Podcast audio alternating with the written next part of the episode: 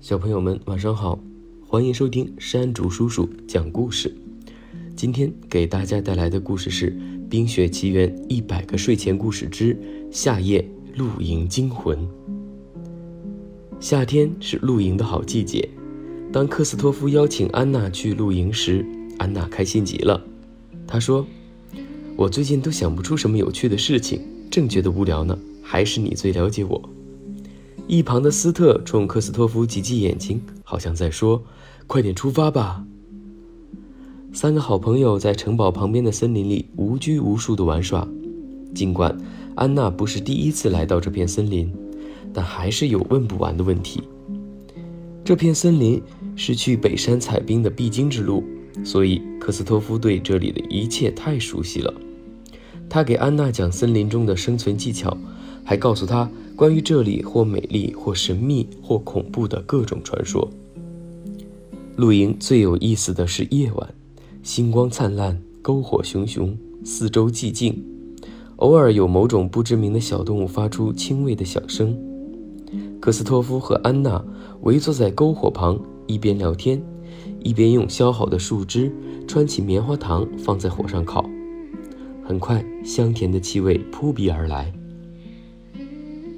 真好吃，科斯托夫，我太爱夏天的夜晚了。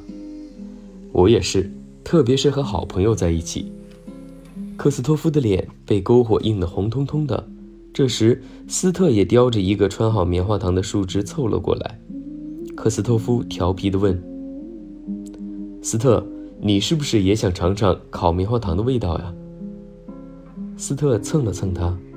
科斯托夫笑着说：“我知道，斯特。”你是想说你也爱这个美丽的夏夜，对吧？我也爱这个美丽的夏夜。克斯托夫的话音刚落，一个声音就传了过来：“斯特，我就知道你。”克斯托夫猛地不说话了，他意识到不对，斯特不会说话呀。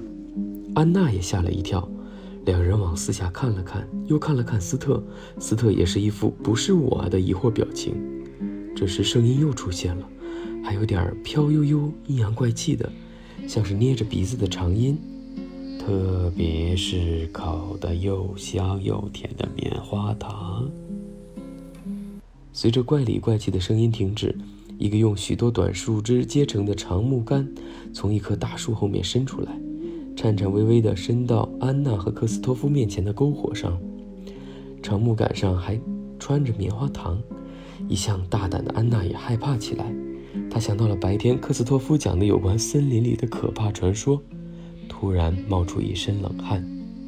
安娜紧紧地盯着长木杆伸出来的方向，克斯托夫攥紧着拳头，微微起身，准备应对接下来会发生的意外。惊喜！一声高呼，一个圆圆的、白白的东西从树后跳了出来，脸上露出恶作剧般的调皮坏笑。竟然是雪宝，雪宝，你这个家伙，看我怎么收拾你！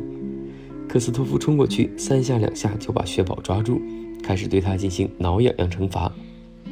谁让你们出来露营都不记得带上我，还说我们是好朋友呢？雪宝又是哈哈大笑，又是委屈巴巴地说。在一旁看热闹，同样乐得不行的安娜说：“以后绝对不会忘记带上你，咱们是永远不会分开的好朋友。”今天的故事就到这里了，欢迎点击并关注我的主页，更多好故事期待您的收听，再见喽。